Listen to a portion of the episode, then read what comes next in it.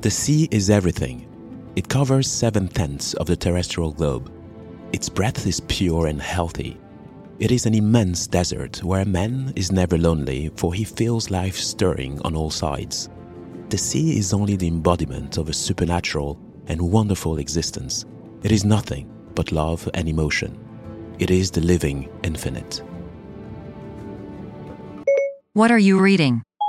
I'm reading Jules Verne's 1870 science fiction classic, 20,000 Leagues Under the Sea. It is one of the best books ever written about the oceans. You know the story of the three men who set sail in search of a giant sea monster, but were instead captured by Captain Nemo aboard the world's first submarine, the Nautilus. Together, they embark on an epic undersea journey, encountering amazing deep sea creatures and even discovering the lost city of Atlantis. Okay, okay, I know where this is going. But before embarking on a deep sea investigation of the oceans and trying to find Nemo, pun intended, I think you should watch Waterworld instead. Do I need to remind you of the melting icebergs? Ha! this is a chilling thought, but a fair one, Siri. It is high time we dive deep into the ocean's mysteries.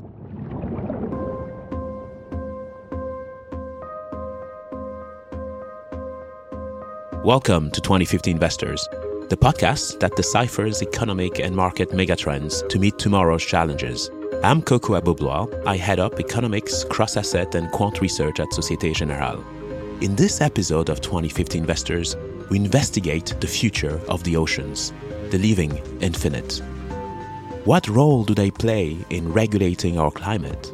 How is global warming affecting the oceans? How can we protect our oceans in the fight against climate change? And finally, will our planet resemble Waterworld after the polar ice caps have melted and the sea level has risen hundreds of meters? Later in this episode, we discuss practical solutions to address plastic pollution of our oceans with Nisha Bakker, Director of Partnerships at the Ocean Cleanup. Let's start our investigation. In ancient Greek mythology, Poseidon became lord of the sea after he and his two brothers, Zeus and Hades, defeated their father Kronos and divided his kingdom up among themselves.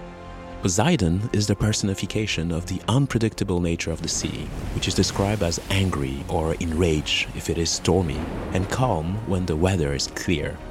The ocean was also the realm of monsters, too. As such, Poseidon was also the protector of sailors and anyone who worked or traveled at sea. A moody god for a moody sea. But today, we understand the ocean's moods through science, not just myths. Indeed, the sea is turbulent as it is complex. An interesting article from the US National Oceanic and Atmospheric Administration shares some further insights. Waves are usually caused by wind. Wind driven waves, or surface waves, are created by the friction between wind and surface water. The gravitational pull of the sun and moon on the earth also causes waves.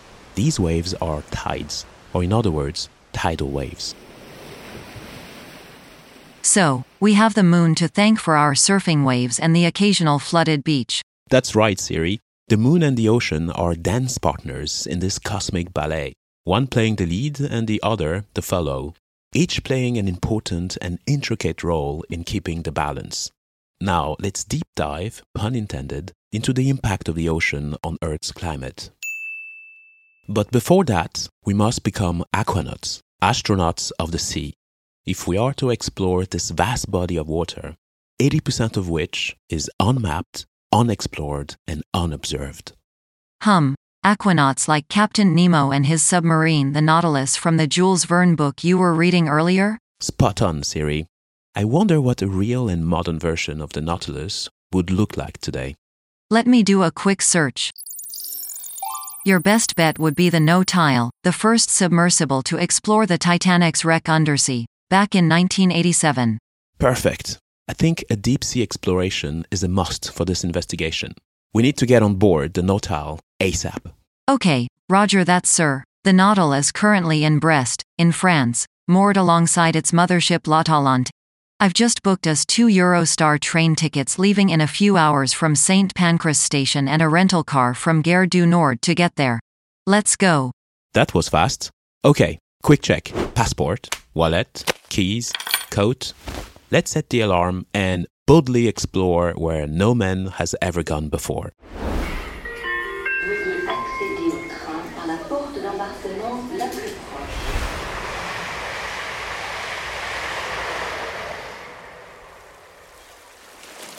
Dear listeners, we've just arrived in Brittany, a place close to my heart, where I've spent a lot of time. Feels good to be back. I'm standing on the port in front of the Atalante. Look, there's the captain waving at us. Oh yeah. I think we can board, Siri. Did you bring my waterproof case? I don't want my semiconductors to rust because of seawater. Don't worry, we'll both be safe. Ha, there's our vessel. We're now literally stepping into the realm of James Cameron's imagination, aboard the Nautile submarine. And off we go, beginning our descent. We're slowly going deeper into the waters of the Atlantic Ocean. Over there, glass panels offering a view of the ocean's depths. It's like a window into another world. Colorful corals, curious fishes, a group of octopuses, sharks, the dance of light in the water. Can you hear the clicks and whistles of this group of dolphins? Kokou, should I remind you that we're here to investigate, and not to get lost in Jules Verne's oceanic reveries? Fair point, Siri. One can't help but be mesmerized. But alright, back to work. Okay, so let's start with this article from the London School of Economics entitled What Role Do the Oceans Play in Regulating the Climate and Supporting Life on Earth? It states that the world's oceans cover most of the Earth's surface, representing about 95% of the planet's biosphere. Thanks to our oceans, approximately 90% of extra heat is absorbed from over a quarter of human produced carbon dioxide emissions, aiding in regulating the climate. Oceans are also an important source of animal protein for billions of people in what is known as the blue economy. And they provide a crucial wildlife habitat with marine biodiversity outnumbering that of the land. Earth should be renamed Planet of the Oceans. I couldn't agree more. The oceans are a major component in the climate system. They have played the principal role in the climatic balance that the planet has experienced over the last few thousand years. Their role in regulating climate involves taking up heat and redistributing it across the globe, increasing atmospheric humidity, taking up and storing large quantities of CO2 from the atmosphere. The ocean is crucial in controlling atmospheric temperatures. Without the ocean and its diversity of service provision, Earth's maximum temperature would exceed 100 degrees Celsius, and the average surface temperature, which is currently around 15 degrees Celsius, would instead be around 50 degrees Celsius. By the way, did you know that the oceans are by far the largest active carbon reservoir on the planet? Really? I thought forests were the biggest store of carbon. Nope. Oceans store about 38,000 billion tons of carbon.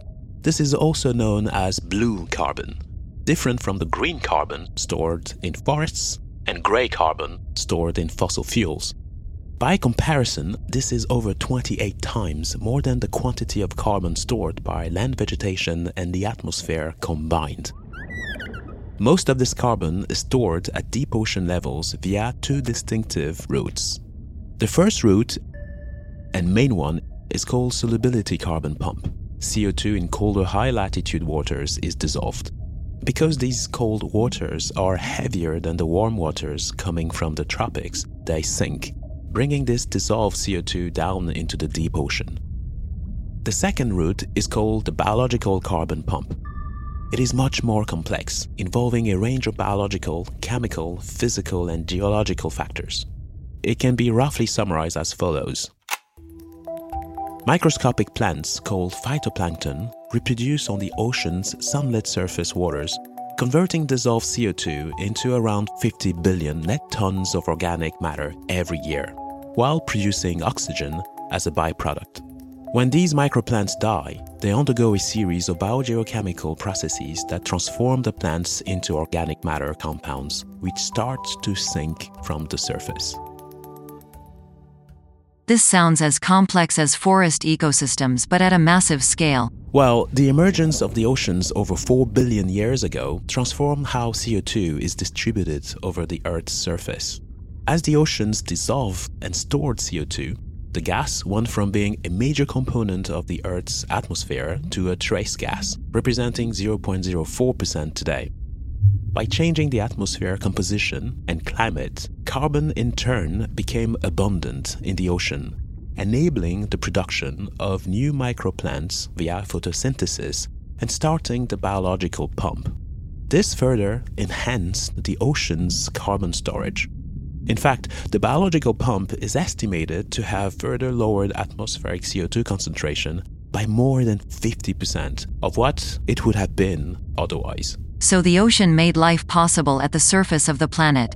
Absolutely. And since industrial revolution, the oceans alone have stored an estimated 26% of man-made or anthropogenic CO2 emissions using physical and biogeochemical mechanisms. Carbon transformation via biogeochemistry has also transformed the oceans into a vital source of at least half of the oxygen in the atmosphere, which enables terrestrial life to thrive.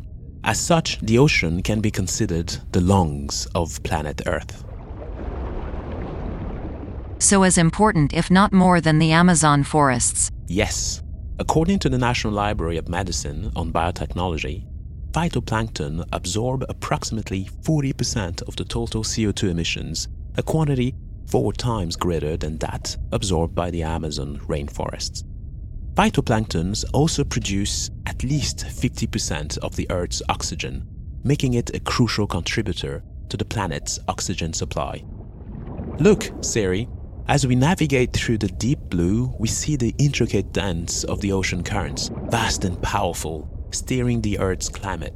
These currents are like natural conveyor belts, distributing heat and regulating temperatures. Look at all these corals and glowing jellyfish. These creatures are the unsung heroes of carbon capture. Without them, we'd be in even hotter water, literally. Absolutely, Siri. Oh, look, there's a whale on our right. I've never seen one from this close. Simply mesmerizing. Did you know that these mammals are not only among the biggest on Earth, but also gigantic biological carbon capture and storage animals? I recently came across an article from the BBC entitled How Whales Help Cool the Earth. And I quote When whales die, they sink to the ocean floor, and all the carbon that is stored in their enormous bodies is transferred from surface waters to the deep sea, where it remains for centuries or more. Scientists found that before industrial whaling, populations of whales would have sunk between 190,000 to 1.9 million tons of carbon per year to the bottom of the ocean. That's the equivalent of taking between 40,000 and 410,000 cars off the road each year. But when the carcass is prevented from sinking to the seabed, instead, the whale is killed and processed. That carbon is released into the atmosphere. Whaling seems to be an environmental tragedy that needs to stop. I couldn't agree more. Ha, Kokou, I think our sonar is detecting a very large creature. Look, there, do you see what I'm seeing? What what the hell is this? It's enormous. That can't be the Loch Ness monster. It must be the the Kraken. We need to get out of here now. Hold on a second. These are not tentacles. The sonar signature is not that of a life form. You're right. This is a large body of entangled fishnets with plastic materials of all kinds, bottle caps, straws. We have created a new deep sea monster. So the Great Pacific Garbage Patch, which is three times the size of France, discussed in the Life in Plastic episode, was only the tip of the plastic garbage iceberg. This is both terrifying and depressing. It does remind me of Victor Vescovo, pretty much the Christopher Columbus of our generation. Really? Why? Well, he's an American private equity investor, retired naval officer, and undersea explorer who achieved the Explorer's Grand Slam by reaching the North and South Poles by climbing the seven summits. He then later visited the deepest points of all of Earth's five oceans during the Five Deeps expedition in 2019. And guess what he found at the deepest point on Earth, known as the Challenger Deep, 11,000 kilometers below ground? Atlantis? Nemo the fish? No, he found a plastic bag and candy wrappers. Unbelievable. Bravo. Plastic has now officially been where no man has ever gone before. This is a lot to process. I think I'm running low on battery. I think it's time we go back to the surface. Siri? I'm about to get sick. Hey, hey, I'm a celebrity. hey Siri. Get me out of here. Can you hear me? Hey Siri, can you hear me? Siri, here you go. You should be charged now. What happened? We were on the Nautile and then everything went blank. Yes, sorry. I should have brought a battery pack. Our Captain Nemo 2.0 was kind enough to bring us back to the surface. We're back on land. Phew. What now? We now need to investigate how human induced global warming is destroying the oceanic systems. The mighty and powerful living infinite is not invincible. An article from NASA called Ocean Warming explains that higher temperature, thermal expansion, coral bleaching, and acidification were causing biodiversity loss. Moreover, one needs to add overfishing, destruction of coastal habitat, coral reefs, and mangroves to the already overwhelming list. It seems the ocean is getting a taste of human induced heartburn with all this acidification. It's a grim picture, Siri.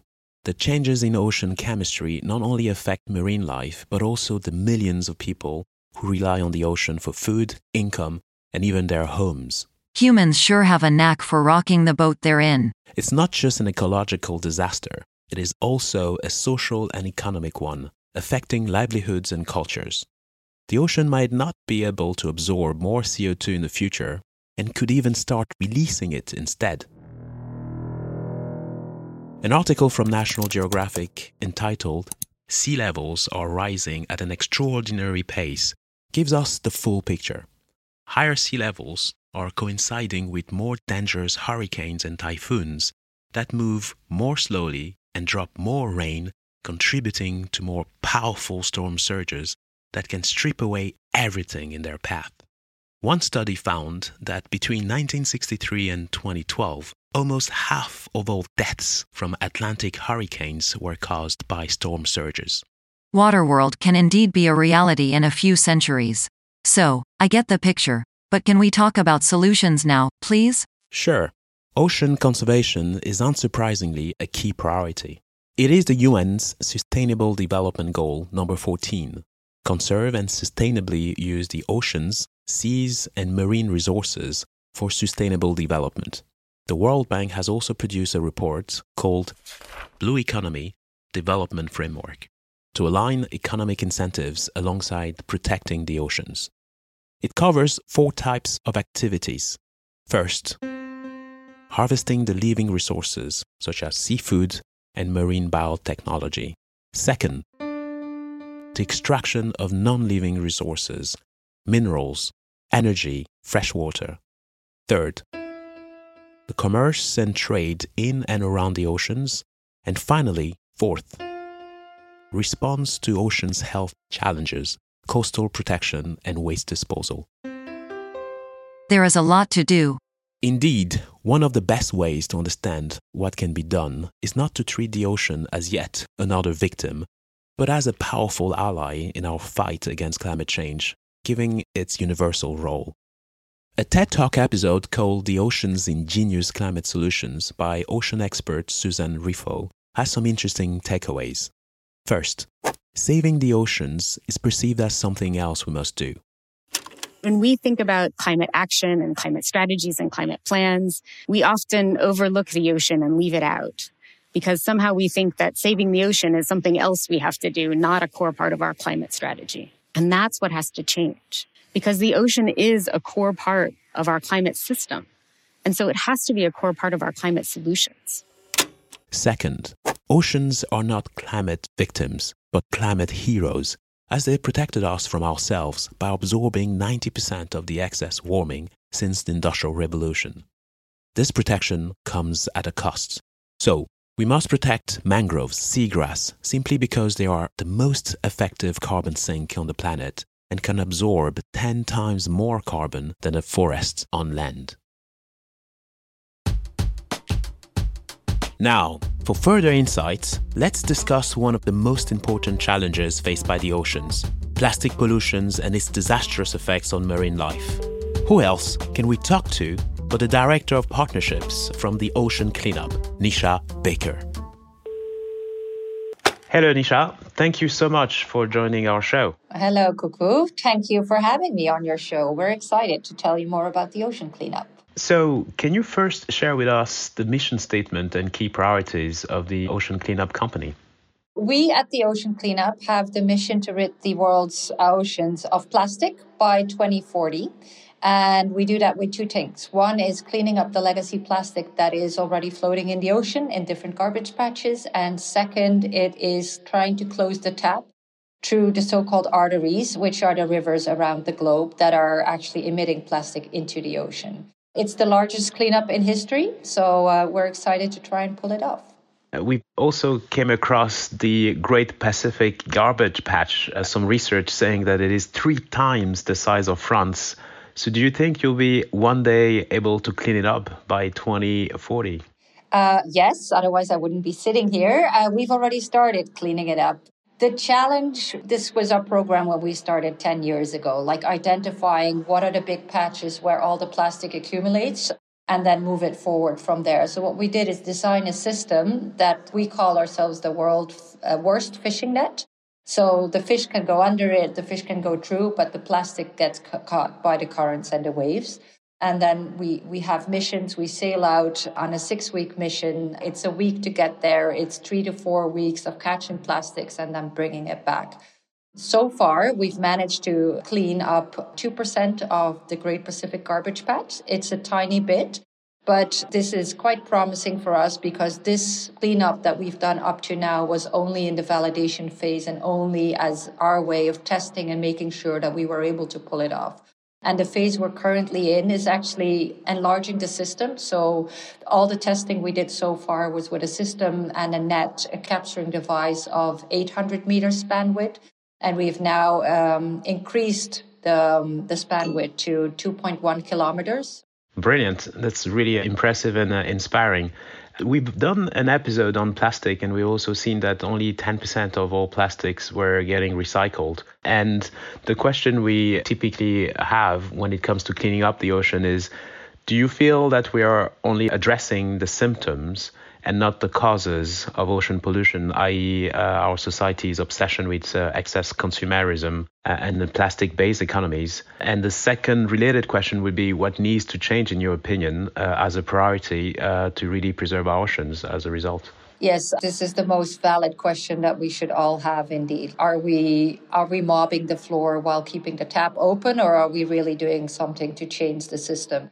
In the end, this problem will only be solved if we change the system. And this system is about plastic production in the first place, but like most more important also, it's the waste management. If there are countries that don't have a proper waste management system in place, it doesn't matter what you do, but it will eventually always end up in landfills, in garbage patches, in rivers, and eventually in the oceans. So while we're focusing on cleaning up oceans and rivers, we do try to make sure that we're part of this bigger systems change. And I think one of the most exciting developments of the past couple of years is that there is a plastic globally binding legal instrument uh, being developed through the Plastics Treaty. The most recent session took place early November in Nairobi, where the world basically is coming together to discuss how the world is going to take action towards the legacy plastic, towards recycling, towards the, the pace of plastic production in the first place, and developing actions to, to tackle this from a systems change perspective. The treaty hopefully will be signed by the end of next year, early 2025. And I think that will be the push where everything comes together in an ecosystem. And hopefully that's also the tipping point where there will be a legal push to, to change this. But looking at the future, how do you see the, the future of oceans? Do you think we will be able to preserve it and protect marine biodiversity by uh, 2050? Or will the oceans essentially take over the earth like in the movie Waterworld? That would be a very depressing scenario if that would happen. Uh, no, to be honest, on the one hand, I'm worried. I am worried because the oceans are biggest CO2 capturing device on the globe, and there, there is no alternative. Like, this is it. And we're messing in a way with it that hasn't even been researched. We don't know what the effects of microplastics are that are spread out evenly through the oceans. We don't know what happens if we don't clean up the patch and leave it until it dissolves into micro and nanoplastics. And we don't have the time to wait for the answers that coming from research. It's also that time to act now. But the reason why I'm worried is while we're acting, we also know that plastic production is actually going to triple by 2015. There is no sign that plastic is going to stop being produced or that our behavior is going to change significantly what I'm hoping and what we're trying to push for is really the systems change, behavior change. But this really needs an entire ecosystem to work together. And that can go very fast once there is a tipping point. I think it's fascinating what you've managed to accomplish. And thanks so much for joining the show. It- yes, well, thank you for joining us on this journey and having me on the show once again. To conclude this episode, I will quote a sentence from Ernest Hemingway's novel, The Old Man and the Sea. But man is not made for defeat, he said. A man can be destroyed, but not defeated. This quote best captures the human condition, reflecting on determination and the enduring struggle against overwhelming odds. Any last words, Siri? Well, I think we all live in a yellow submarine, so we'd better not sink it. Very true. we all live in a yellow submarine. Yellow submarine. Yellow submarine. We all live in a yellow submarine.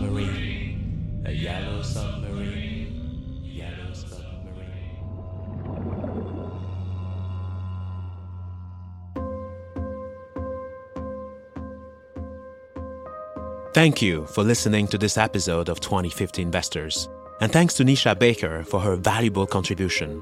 I hope this episode has helped you get a better sense of the future of the oceans and the challenges that lay ahead.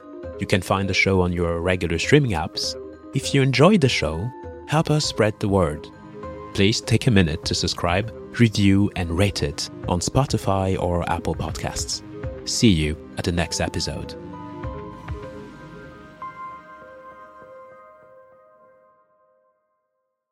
While the following podcast discusses the financial markets, it does not recommend any particular investment decision.